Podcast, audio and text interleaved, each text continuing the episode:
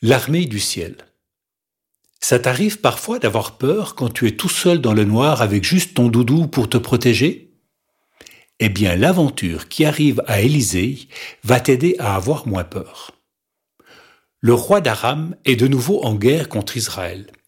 Mais chaque fois qu'il veut attaquer quelque part, Élisée le sait et avertit le roi d'Israël ça énerve tellement le roi d'Aram qu'il décide d'envoyer son armée pour prendre Élisée.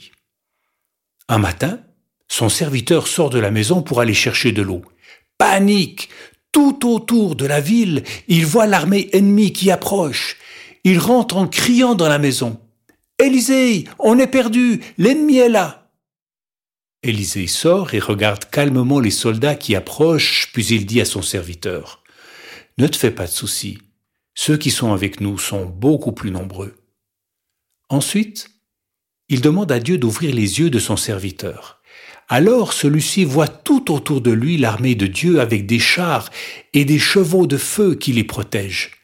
Il n'a plus peur. Il a compris que Dieu veille sur lui. Tu vois, quand tu as peur dans le noir, tu n'as pas que ton doudou pour veiller sur toi. L'armée de Dieu te protège de tout ce qui pourrait te faire du mal.